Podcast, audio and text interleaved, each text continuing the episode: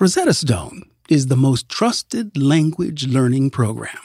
I live in Southern California, Los Angeles. This is Baja Norte. If you do not speak Spanish in Los Angeles, well, you're missing out on a whole lot. Don't put off learning that language. There's no better time than right now to get started. And for a very limited time, LeVar Burton Reads listeners can get Rosetta Stone's lifetime membership for 50% off. Visit rosettastone.com slash LeVar. That's rosettastone.com slash L-E-V-A-R. If a friend asks how you're doing, and you say, I'm okay. When the truth is, I don't want my problems to burden anyone. Or you say, Hang it in there. Because if I ask for help, they'll just think I'm weak. Then this is your sign to call, text, or chat 988 for free, confidential support. Anytime. You don't have to hide how you feel.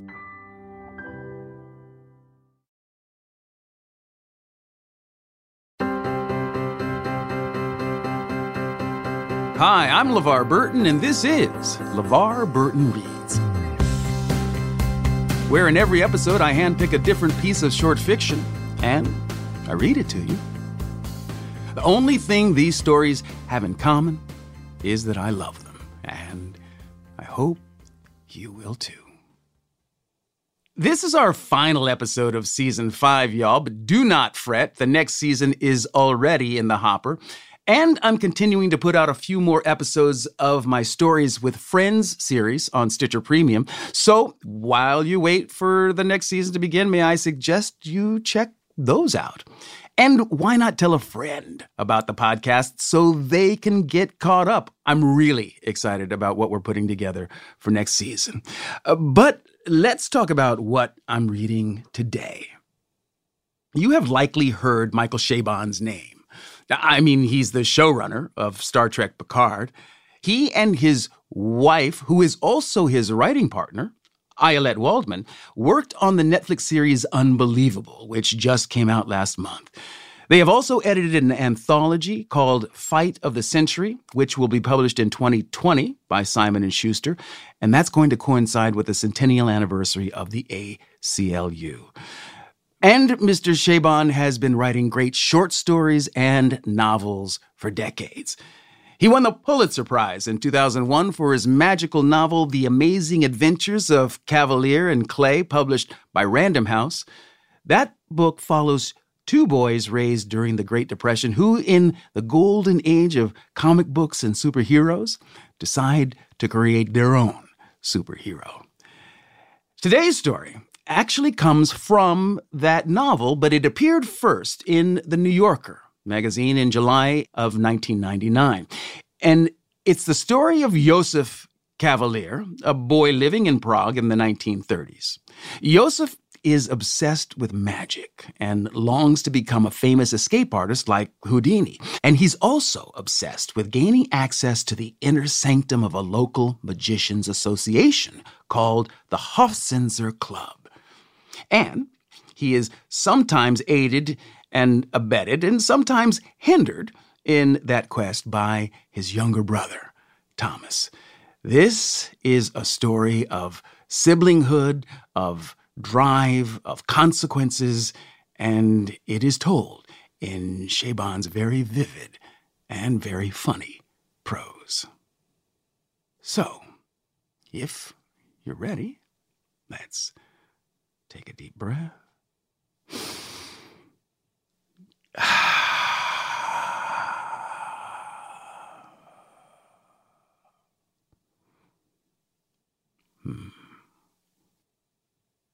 And begin.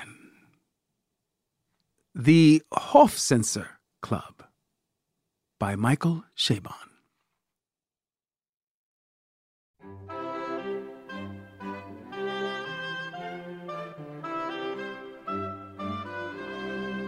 Josef Kavalier's determination to storm the exclusive Hofzinser Club of Prague took full form over breakfast one day in 1935 when he choked on a mouthful of omelet with apricot preserves. It was one of those rare mornings at the Kavalier flat in a lacy secession style building on a quiet square when everyone sat down to breakfast together. Joseph's father and mother, the two doctors, Kavalier, maintained full schedules and, like many busy parents, were inclined at once to neglect and to indulge their children. Herr Dr. Emil Kavalier was the author of Grundsatz der Endokrinologie, a standard text and the identifier of Kavalier's acromegaly. Frau Dr. Anna Kavalier was a neurologist by training who had been analyzed by Alfred Adler and had since gone on to treat on her Paisley divan numbers of Prague's young cathected women. That morning, when Joseph, the elder son, suddenly hunched forward, eyes watering, scrabbling for his napkin, his father reached out from behind his tagblatt and idly pounded him on the back. His mother, without looking up from the latest number of Monatsschrift für Psychiatry und Neurology, reminded Joseph for the thousandth time not to bolt his food. Only little Thomas noticed, in the instant before Joseph brought the napkin to his lips, the glint of something foreign in his brother's mouth. Getting up from the table, he went around to Joseph's place and stared at his brother. Ignoring him, Joseph tipped another forkful of omelet into his mouth. What is it? Thomas said. What is what? said Joseph. He was a pale, freckled boy, black haired, handsome, with a large, squashed looking nose and wide set blue eyes. Go away. Have you lost a feeling, Joseph? asked Miss Horn, Thomas's governess. He has something in his mouth, said Thomas. It's shiny, Joseph stuck two fingers between his right cheek and upper right gum and pulled out a flat strip of metal, notched at one end. A tiny fork, no longer than Thomas's pinky. What is that? his mother asked. Joseph shrugged. A torque wrench, he said. What else? said his father. Of course, it's a torque wrench. Herr Kornblum said I should get used to it, Joseph explained. He said that when Houdini died, he was found to have worn away two pockets in his cheeks. Herr Dr. Kavalier returned to his tagblatt. An admirable aspiration, he said. Joseph had become interested in stage magic as soon as his hands grew large enough to handle a deck of playing cards. In Prague, a city of illusionists and sleight of hand artists, it was not difficult for a boy with indulgent parents to find competent instruction. He had studied for a year with a Czech named Bojic, who called himself Rango and specialized in card and coin manipulation, mentalism, and the picking of pockets. He could also cut a housefly in half with a thrown three of diamonds. Soon, Joseph had learned the Rain of Silver, the dissolving Kreutzer, the Count Erno pass, and rudiments of the dead grandfather. But when it was brought to the attention of Joseph's parents that Rango had once been jailed for replacing the jewelry and money borrowed from his audiences with paste and blank paper, the boy was removed from his tutelage. The phantom aces and queens, showers of silver kronen and purloined wristwatches that were Rango's stock in trade, had been fine for a boy's amusement. And for Joseph, the long hours spent standing in front of the lavatory mirror, practicing slips and sleights that made it possible to seem to hurl a coin into the right ear, through the brain pan, and out the left ear of a chum, or a relative, or to pop the knave of hearts into the handkerchief of a pretty girl, required a masturbatory intensity of concentration that became almost more pleasurable than the trick itself.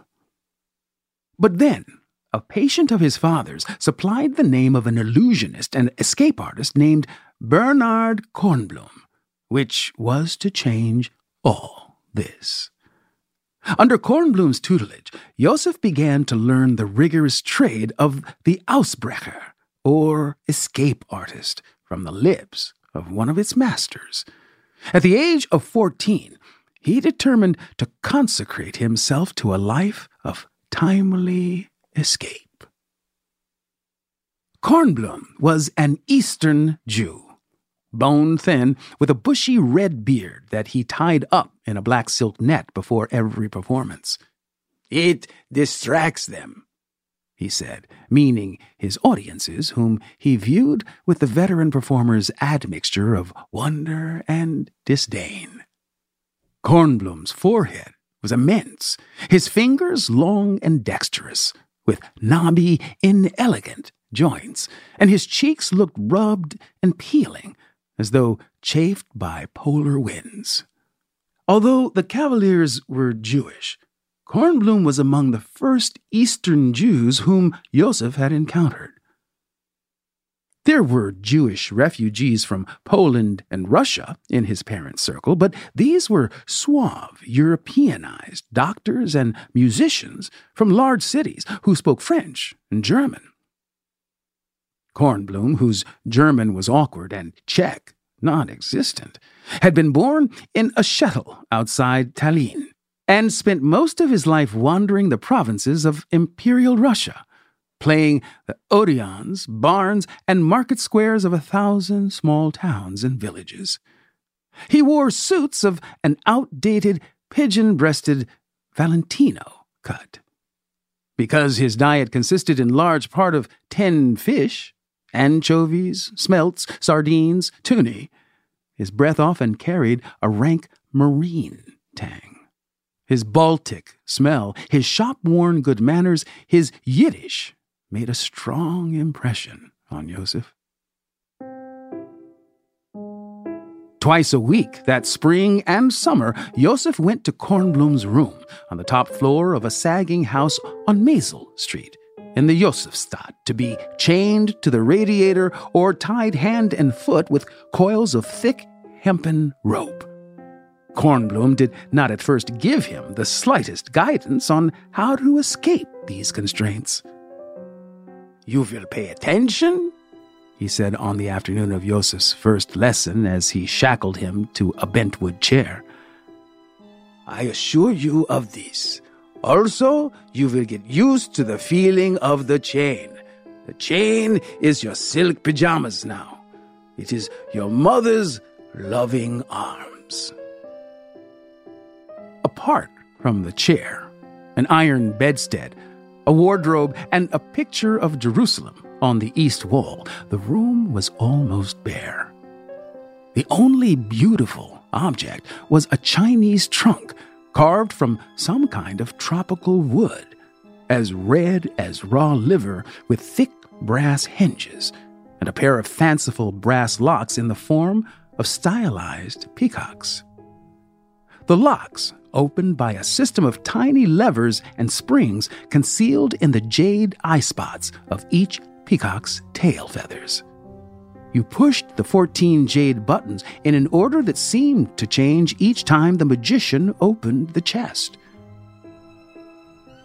For the first few days, Kornblum showed Joseph different kinds of locks that he took one by one from the chest locks used to secure manacles, mailboxes, and ladies' diaries, warded and pin tumbler door locks, sturdy padlocks, and combination locks removed from safes and strongboxes. Wordlessly, he would take each of the locks apart using only a screwdriver and then reassemble them. Toward the end of the hour, still without freeing Joseph, he talked about the fundamentals of breath control. At last, in the final minutes of the lesson, he would unchain his student, only to stuff him into a plain pine box. If You are a claustrophobe, he explained the first time. We must detect this now, not when you lie in chains at the bottom of the Moldau, strapped inside a postman's bag with your family and neighbors waiting for you to swim out. At the start of the second month, Kornblum introduced the pick and the torque wrench and set about applying these wonderful tools to each of the sample locks in the chest. His touch was deft, and though he was well past sixty, his hands steady. He would pick the locks, and then, for Yosef's further edification, pick them again with the works exposed. The locks, whether new or antique, English, German, Chinese, or American, did not resist his tinkerings for more than a few seconds. He had, in addition, a small library of thick, dusty volumes, some of them imprinted with the seal of the Bolsheviks' dreaded Cheka, in which were listed, in infinite columns of minuscule type, the combination formulae for thousands of the combination locks manufactured in Europe since 1900. For weeks, Joseph pleaded with Kornblum to be allowed to handle a pick himself. Contrary to instructions, he had been working over the locks at home with a hatpin and a spoke from a bicycle wheel, with occasional success. Very well, said Kornblum at last, handing Joseph his pick and a torque wrench. He led him to the door of his room, in which he himself had installed a fine new Ratzel seven pin lock. Then he unknotted his necktie and used it to blindfold Joseph. To see inside the lock, you don't use your eyes, he said. Joseph knelt down in darkness and felt for the brass plated knob. The doorknob was cold against his cheek. When at last Kornblum removed the blindfold and motioned for Joseph to climb into his coffin, Joseph had picked the Ratzel three times, the last in under ten minutes. On the day before Joseph caused a disturbance at the breakfast table, he had held out his wrists to Kornblum as usual to be cuffed and bound, and was startled by a rare smile. Kornblum handed him a small black leather pouch. Unrolling it, Joseph found that it contained the tiny wrench and a set of steel picks, some no longer than the wrench, some twice as long, with smooth wooden handles. None were thicker than a broom straw. Their tips had been cut and bent into all manner of cunning moons, diamonds, and tildes. I made these, said Kornblum. They will be reliable. For me? For me to use? This is what we will now determine, Kornblum said. He pointed to his bed, where he had laid out a pair of brand new German handcuffs and his best American Yale locks. Hitch me to the chair. Over the next two hours, Kornblum allowed himself to be repeatedly bound to the legs of the chair with a length of heavy chain. Other chains secured the chair to the radiator, and the radiator to his neck. His hands were cuffed in front of his body so that he could smoke. Without a word from Kornblum, Joseph got the handcuffs and all but one of the locks off within fifteen minutes. But the last lock the one pound 1927 Yale dreadnought with 16 pins and drivers frustrated his efforts. Joseph sweated and cursed under his breath, in Czech so as not to offend his master. Kornblum lit another Sobranie. The pins have voices, he reminded Joseph at last. The pick is a tiny telephone wire The tips of your fingers have ears. Joseph took another breath, slid a pick tipped with a small squiggle into the plug of the lock and again applied the wrench. Quickly, he stroked the pick back and forth across the pins, feeling each one give in its turn, gauging the resistance of the drivers and springs. Each lock had its own point of equilibrium between torque and friction. If you turned too hard, the plug would jam, too softly, and the pins wouldn't catch properly. With 16 pin columns, finding the point of equilibrium became a matter of intuition and style. Closing his eyes, Joseph heard the wire of the pick humming in his fingertips. With a satisfying metallic gurgle, the lock sprang open. Kornblum nodded, stood up, stretched. You may keep the tools, he said. Thomas Kavalier, Joseph's younger brother, was an animated gnome of a boy with thick black hair.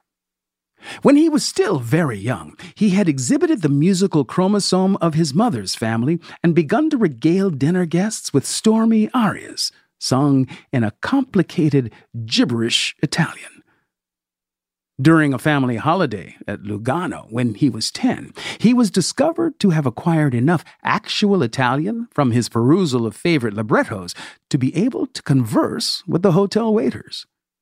Constantly called upon to perform in his brother's productions, pose for his sketches, and vouch for his lies, he had developed a theatrical flair. In tribute, to Joseph, Thomas held the memory of Houdini in great esteem. In a ruled school notebook, he had recently written the first lines of the libretto for an opera, Houdini, set in fabulous Chicago. He was hampered in this project by the fact that he had never seen an escape artist perform. In his imagination, Houdini's deeds were far grander than anything that even the former Mr. Eric Weiss himself could have conceived. Leaps in suits of armor from flaming airplanes over Africa, and escapes from hollow balls launched into sharks' dens by undersea cannons. The reality of Joseph's homework, assigned by his escape instructor, Herr Kornblum, the endless tinkering with locks and knots that Thomas had covertly witnessed night after night in the faint lamplight of the bedroom the boys shared, was far less interesting to him than his brother's earlier interest in coin tricks and card magic had been.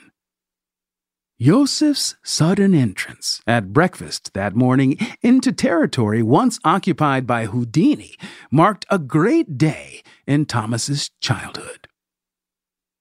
After their parents had left, the mother for her office on Narodny Street, the father to catch a train for Brno, where he had been called in to consult on the mayor's giantess daughter.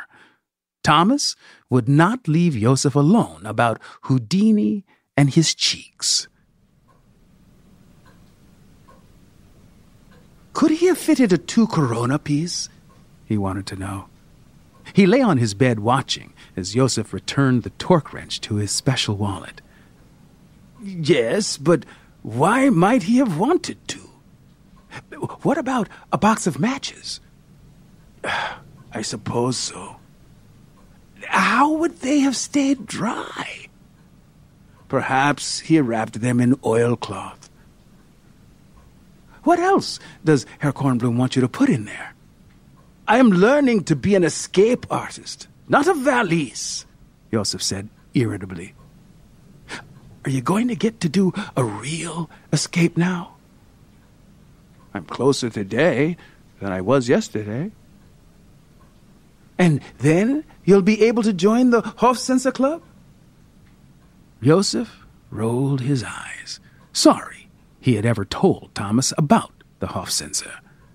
It was a private men's club in one of the old town's back streets that combined the functions of canteen, craft guild, and rehearsal hall for the performing magicians of Bohemia. Herr Kornblum took his evening meal there nearly every night, and Yosef had begun to believe that it was a living repository for the accumulated magical lore of centuries. Yosef wanted badly to be invited to join, but had tried to keep such wishes to himself.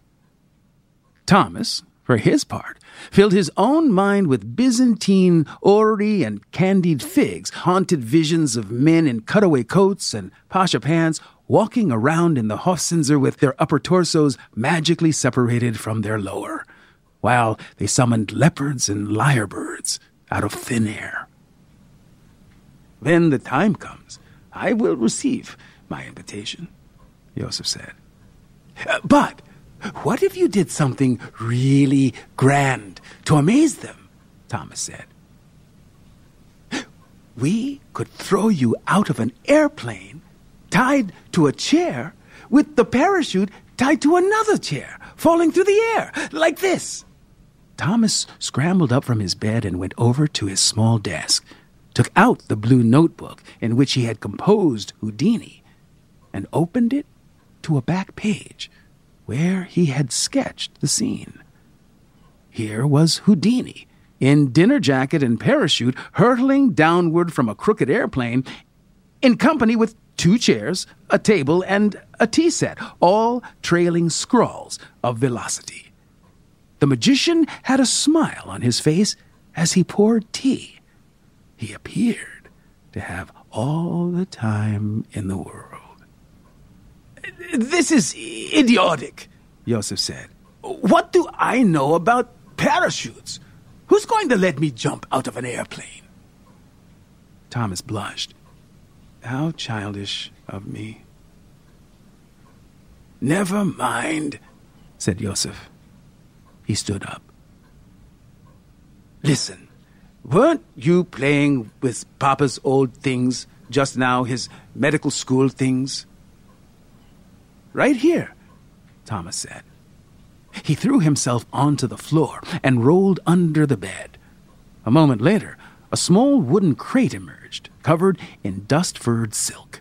Its lid hinged on crooked loops of wire. Yosef knelt down on the floor and lifted the lid, revealing odd bits of apparatus and scientific supplies that had survived their father's medical education.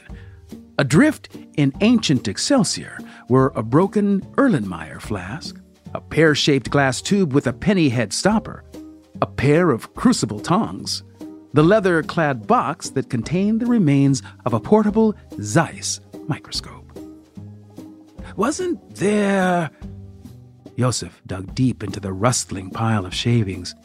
Didn't we used to have. What? Thomas slid out from under the bed.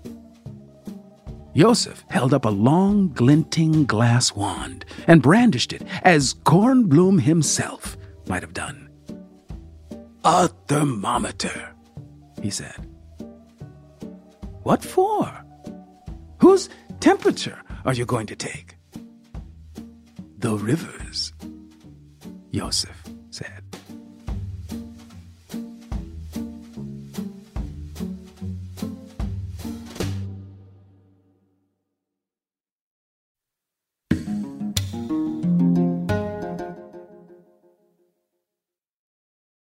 The next generation of influential Black voices can be found on NPR's new collection, Black Stories, Black Truths. Black Stories, Black Truths is a celebration of Blackness from NPR. Each of NPR's Black voices are as distinct, varied, and nuanced as the Black experience itself. And every episode is a living account of what it means to be Black today, told from a unique Black perspective. From Bobby Shmurda to The Wire. Michelle Obama, to reparations, there's no limit to the range of black stories, black truths. In NPR's Black Stories, Black Truths, you'll find a collection of some of NPR's best podcast episodes celebrating the Black experience. Because stories should never be about us without us. Listen now to Black Stories, Black Truths from NPR, wherever you get podcasts. Whether you're a morning person or a bedtime procrastinator, everyone deserves a mattress that works for their style. And you'll find the best mattress for you at Ashley. The new Tempur-Adapt collection at Ashley brings you one-of-a-kind body-conforming technology, making every sleep tailored to be your best. The collection also features cool-to-the-touch covers and motion absorption to help minimize sleep disruptions from partners, pets, or kids. Shop the all-new Tempur-Adapt collection at Ashley in-store or online at ashley.com. Ashley, for the love of home. Hey everyone, it's Ted from Consumer Cellular, the guy in the orange sweater, and this is your wake up call. If you're paying too much for wireless service, you don't have to keep having that nightmare. Consumer Cellular has the same fast, reliable coverage as the leading carriers for less. And for a limited time, new customers receive their second month free when they sign up and use promo code MONTHFREE by May 31st. So why keep spending more than you have to? Seriously, wake up and call 1 888 freedom or visit consumercellular.com. Taxes, fees, and other third party charges will apply. See website for additional details. You can start your day off right when you find a professional on Angie to get your plumbing right first. Connect with skilled professionals to get all your home projects done well. Visit Angie.com. You can do this when you Angie that. Now, let's get back to our story.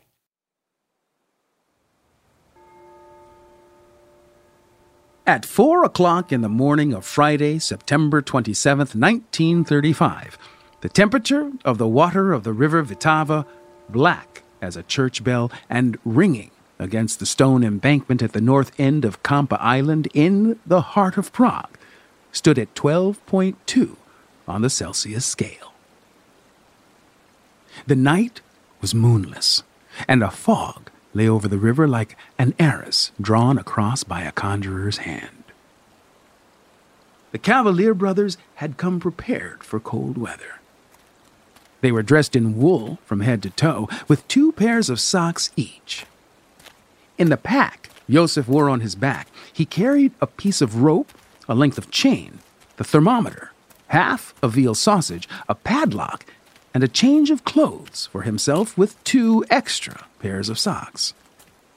He also carried a portable coal oil brazier, borrowed from an alpinist school friend. Although he did not plan to spend much time in the water, no longer than a minute and 27 seconds, he had been practicing for the past week in a bathtub filled with cold water, and he knew that even in the steam heated comfort of the bathroom at home, it took several minutes after each dip to rid oneself of chill. In all his life, Thomas had never been up so early. He had never seen the streets of Prague so empty, the house fronts sunk in gloom, like a row of lanterns with the wicks snuffed. The corners, he knew, the shops, the carved lions on a balustrade that he passed daily on his way to school looked strange and momentous. Light spread in a feeble vapor from the street lamps, and the corners were flooded with shadow. He kept imagining that he would turn and see their father chasing after them in his dressing gown and slippers. Joseph walked quickly, and Thomas had to hurry to keep up with him. Cold air burned his cheeks. They stopped several times to lurk in a doorway or take shelter behind the swelling fender of a parked Skoda. They passed the open side door of a bakery, and Thomas was briefly overwhelmed by whiteness. A tiled white wall, a pale man dressed all in white, a cloud of flour hovering over a shining white mountain of dough. To Thomas's astonishment, it turned out that there were people about at this hour cab drivers, two drunken men singing, even a woman in a long black coat crossing the Charles Bridge. He began to be sorry he had come along. He wished he had never given Joseph the idea of proving his mettle to the members of the Hofzinser Club. It was not that he doubted his brother's ability, he was just afraid of the night, of the shadows, of drunks and ladies in overcoats, and especially on this morning, of the river, darker than anything else in Prague. Joseph, for his part, was afraid only of being stopped in this critical rehearsal. There could be nothing illegal, he reasoned, about tying yourself up in a laundry bag and then trying to swim out. He supposed he might be detained for swimming in the Vltava out of season, but he was on a tight schedule. Yesterday, he had mailed an invitation to the president of the Hofzinser Club. The honored members of the Hofzinser Club are cordially invited to witness another astounding feat of auto liberation by that prodigy of escapistry, Cavalieri, at Charles Bridge, Sunday, 29 September 1935, at half past four in the morning. He was pleased with the wording, but it left him only two days to get ready. For the past weeks, he had been picking locks with his hands immersed in a sinkful of cold water, and wriggling free of his ropes and loosing his chains in the bathtub. Tonight, he would perform the feat of auto liberation from the shore of Kampa. Then, two days later, if all went well, he would have Thomas push him over the railing of the Charles Bridge. He had no doubt that he would be able to pull off the trick Holding his breath for a minute and a half posed no difficulty for him. Thanks to Kornblum's training, he could go for nearly twice that time without drawing a breath. 12 degrees Celsius was colder than the water in the pipes at home, but again, he was not planning to stay in it for long. A razor blade for cutting the laundry sack was safely concealed between the layers of the sole of his left shoe and Kornblum's torque wrench and a miniature pick were housed so comfortably in his cheeks that he was barely aware of them. Joseph had made the pick himself from the wire bristle of a street sweeper's push broom. Such considerations as the impact of his head on the water or one of the stone piers of the bridge, his paralyzing sudden stage fright in front of that eminent audience, or helplessly sinking did not break in upon his idée fixe. Joseph knelt and held a match to the brazier, turned it on, and heard it come hissing to life. There was a comfort in its merry light. I'm Freddy, he said. He stood up. Help me into the bag. He picked up the laundry sack they had pilfered from the housekeeper's closet, held it open, and stepped into its wide mouth as though into a pair of trousers. Then he took the length of chain Thomas offered him and wrapped it around his ankles three times before linking the ends with a heavy ratsel he had bought from an ironmonger. Now he held out his wrists to Thomas, who, as he had been instructed, bound them together with the rope and tied it tightly in a hitch and a pair of square knots. Joseph crouched down, and Thomas cinched the sack closed over his head. On Sunday, with the Hofzinser here, we'll have you put chains and locks on the cord, Joseph said, his voice now muffled. But how will you get out? They'll be just for effect. I'm not coming out that way.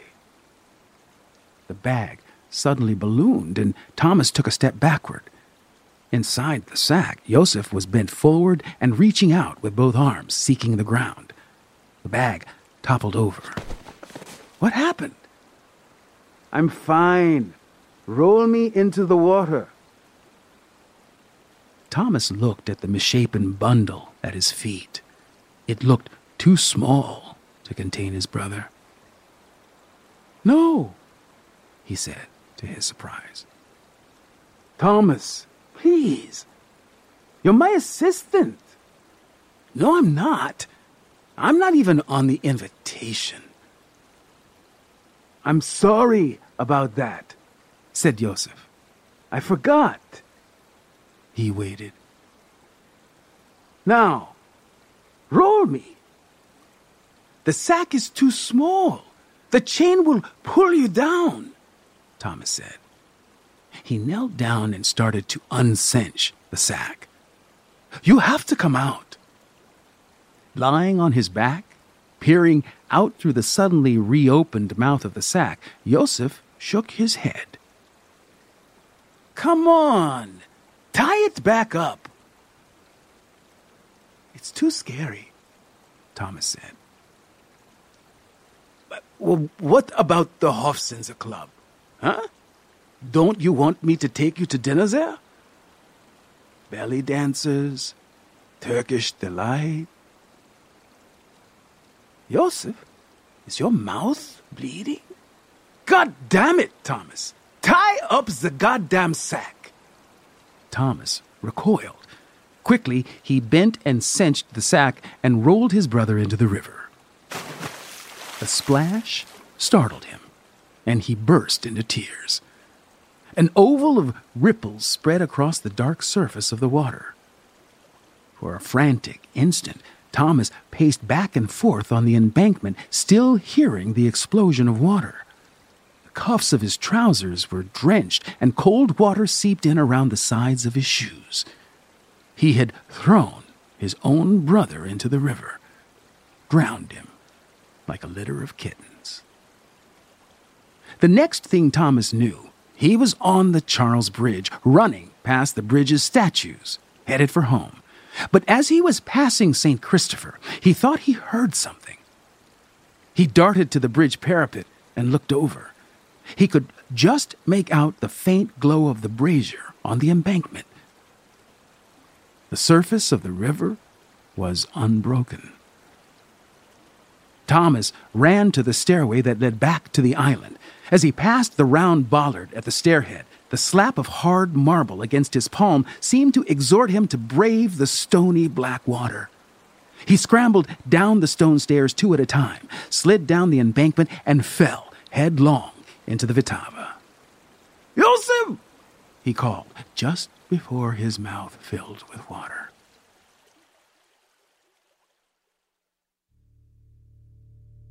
All this while, Yosef, blind, trussed, and stupid with cold, was madly holding his breath as one by one the elements of his trick went awry. When he held out his hands to Thomas, he had crossed his wrists at the bony outer knobs, then flattened their soft inner sides together after he was tied. But the rope seemed to have contracted in the water, doing away with this half inch of wriggling room, and in a panic that he had never thought possible, he felt almost a full minute slip away before he could free his hands. This triumph calmed him somewhat. He fished the wrench and pick from his mouth and, holding them carefully, reached down through the darkness for the chain around his legs. Kornblum had warned him against the tight grip of the amateur picklock, and he was shocked when the wrench twisted like the stem of a watch and spun out of his fingers. He wasted 15 seconds groping after it, and then required another 20 or 30 to slip the pick into the lock. His fingertips were deadened by the cold, and only by some random vibration in the wire did he manage to hit the pins, set the drivers, and twist the plug of the lock. This same numbness helped him when reaching for the razor in his shoe. He sliced open the tip of his right index finger. Though he could see nothing, he knew that the dark, humming stuff around him now bore a thread of blood. Kicking his feet in their heavy shoes and two pairs of socks, he burst to the surface. Three and a half minutes had gone by since he had tumbled into the river, and only Kornblum's exercises and a miracle of habit had kept him from exhaling the last atom of oxygen in his lungs. Gasping now, he clambered up the embankment and crawled on his hands and knees toward the brazier. The smell of coal oil was like the odor of hot bread, of warm summer pavement. He sucked in deep barrelfuls of air. The world seemed to pour into sight spidery trees, fog, the flickering lamps strung along the bridge. Abruptly, he was sick and spat up something bitter and shameful and hot. He wiped his lips with the sleeve of his wet wool shirt and felt a little better. Then he realized that his brother had disappeared. Shivering, he stood up, his clothes hanging heavy as chainmail, and saw Thomas in the shadow of the bridge, chopping clumsily at the water, paddling, gasping, drowning. Joseph went back in. The water was as cold as before, but he did not feel it. As he swam, he felt something fingering him, plucking at his legs, trying to snatch him under. The Earth's gravity? Or perhaps only the swift Vltava current? When Thomas saw Yosef splashing toward him, he burst into tears. Keep crying, Yosef said as he reached him. That's good. He got an arm around his brother's waist and then tried to drag them, Thomas and his ponderous self, back toward the Kampa embankment. As they splashed and wrestled in the middle of the river, they kept talking, though neither could remember later what the subject of the discussion had been.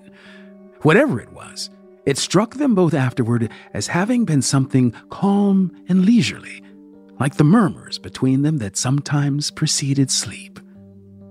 At a certain point, Yosef realized that his limbs felt warm now, even hot, and that he was drowning. His last conscious perception was of Bernard Kornblum cutting through the water toward them, his bushy beard tied up in a hairnet.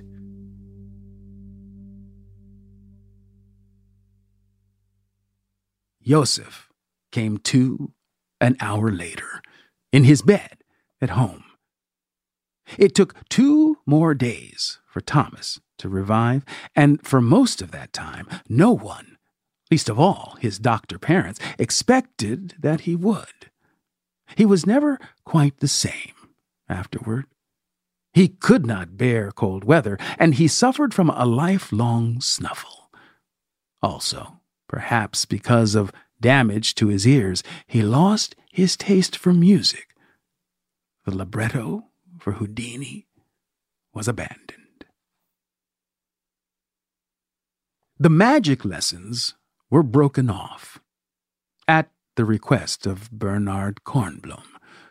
Throughout the difficult weeks that followed the escapade, Kornblum was a model of correctness and concern, bringing toys and games for Thomas, interceding on Yosef's behalf with the Kavaliers, shouldering all the blame. The doctor's Kavalier believed their sons when they said that he had nothing to do with the incident, but Kornblum told them that his time with Yosef had come to an end. He had never had so gifted a student, but his own discipline, which was really an escape artist's sole possession, had not been passed along. He didn't tell them what he now privately believed that Yosef was one of those unlucky boys who become escape artists not to prove the superior machinery of their bodies against outlandish contrivances and the laws of physics, but for dangerously metaphorical reasons. Such people feel imprisoned by invisible chains, walled in, sewn up in layers of batting. For them, the final feat of auto liberation was all too foreseeable. Two weeks later, when Thomas had recovered, Kornblum called at the flat to escort the brothers to dinner at the Hofzinser Club. It turned out to be a quite ordinary place, with a cramped, dimly lit dining room that smelled of liver and onions. There was a small library with a few dozen moldering volumes on deception and forgery. In the lounge, an electric fire cast a negligible glow over scattered armchairs covered in worn velour, and a few potted palms and dusty rubber trees.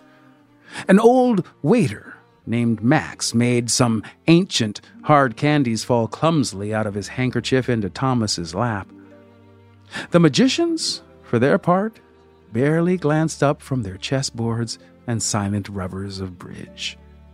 Their playing cards were devastated by years of crimps, breaks, and palmings at the hands of bygone card sharps.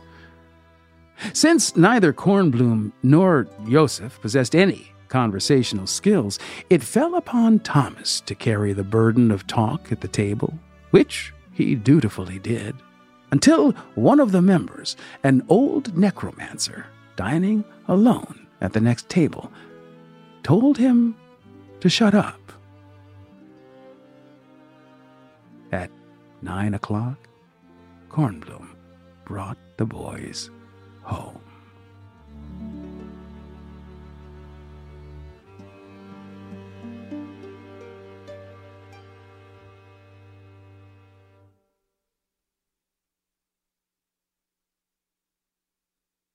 Wow. I, w- I was so excited to read this story. I cannot tell y'all. Um, when when this happens, when I read a story for the first time, and and and in that first reading, I'm already beginning to you know to hear and hear the characters and see the action. Um, I I I know I'm in for something special, and my excitement level just I get pumped, um, anticipating coming into the studio to read that story. This was that kind of an experience for me. I love this story uh, so much. I, I, lived in, some of you may know, I, I, lived in Germany for a brief time when I was a child. I was actually born there in 1957, and, and we were there in the mid 60s for another tour of duty. It's, it's that time um, that I, I really remember the third and, and the fourth grade um, that I spent in in in Hanau at the Hanau uh, American Elementary School and and living um, first on the the economy and then in in uh, base housing um, for dependents of of servicemen. Um, I remember my time in Germany really, really fondly. It was a magical time. I mean, for God's sakes, we were, you know, we were not far from the Black Forest.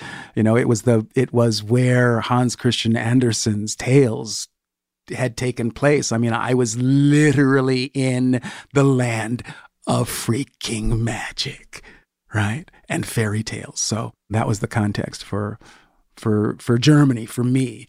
Um, and anytime I am, I, that button gets gets touched that that goody button that says the Germany of your childhood with the beer man um, bottles with tops that were connected to metal that you had to pop off, right?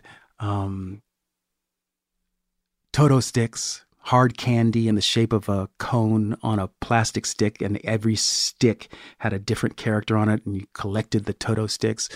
Licorice, my favorite candy, black licorice in rolls. Um, these are the memories of my my time in, in Germany when I was young. Well, one of the things that I really love about this story is uh, the the brother relationship. Never having had a brother, my older sibling is is is my sister, Letitia, whom I, I love dearly. But you know, it's not like the experience of having an older brother. So, I I, I didn't have that really until I was an adult. The the sense of what it felt like to have a brother, someone who really has your back through thick and thin, right? I mean, I I I did grow up with with people that I considered like brothers of mine from the seminary, um, and and and that was that was the my the beginning of my understanding of the value of of of that level, that depth of of friendship. So I I I, I when I read a story that expresses a great, you know, brother dynamic, it it uh, it uh, it it hits a place of of longing, you know, for me, not having had that uh, familial experience. The Hofzinser Club. Jawohl. It is good, yeah? Or, as they sometimes say, alles beschissen.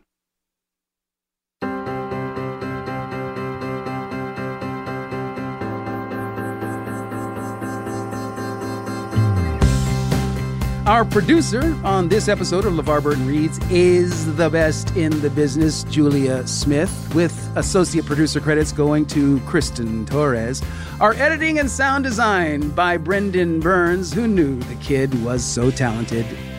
My thanks to Michael Chabon for allowing me to read his story, The Hofzinser Club. It's from his novel, The Amazing Adventures of Kavalier and Clay, published by Random House. The story first appeared in The New Yorker in the July 19, 1999 issue. And Fight of the Century, which was edited by Michael Chabon and Ayelet Waldman, will publish in 2020 by Simon & Schuster to coincide with the centennial anniversary of the ACLU. You can pre-order it now.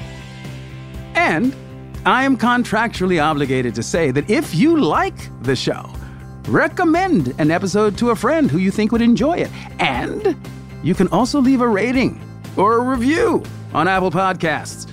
And why not include a story suggestion for us?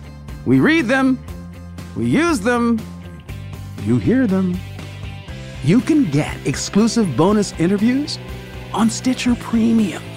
Each story goes up one week early and ad-free, so go to stitcherpremium.com slash LeVar, or if you're listening in Stitcher already, just tap the menu button in your app and select Premium for one month free. LeVar Burton Reads is a production of Stitcher. Our supervising producer is Josephine Martirana. Our executive producers are Chris C.B. Bannon and yours truly, LeVar Burton. I am LeVar Burton, and you can find me on Twitter at LeVar Burton and LeVar.Burton on Instagram. I'll see you next time, but you don't have to take my word for it.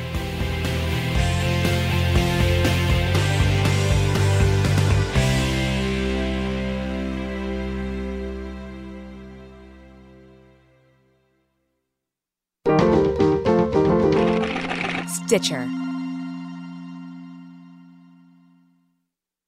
The living room is where you make life's most beautiful memories. But your sofa shouldn't be the one remembering them. The new life resistant, high performance furniture collection from Ashley is designed to withstand all the spills, slip ups, and muddy paws that come with the best parts of life. Ashley high performance sofas and recliners are soft, on trend, and easy to clean. Shop the high performance furniture in store or online at ashley.com. Ashley, for the love of home. The Angie's list you know and trust is now Angie, and we're so much more than just a list. We still connect you with top local pros and show you ratings and reviews, but now we also let you compare upfront prices on hundreds of projects and book a service instantly. We can even handle the rest of your project from start to finish. So remember, Angie's list is now Angie, and we're here to get your job done right. Get started at Angie.com. That's A N G I, or download the app today.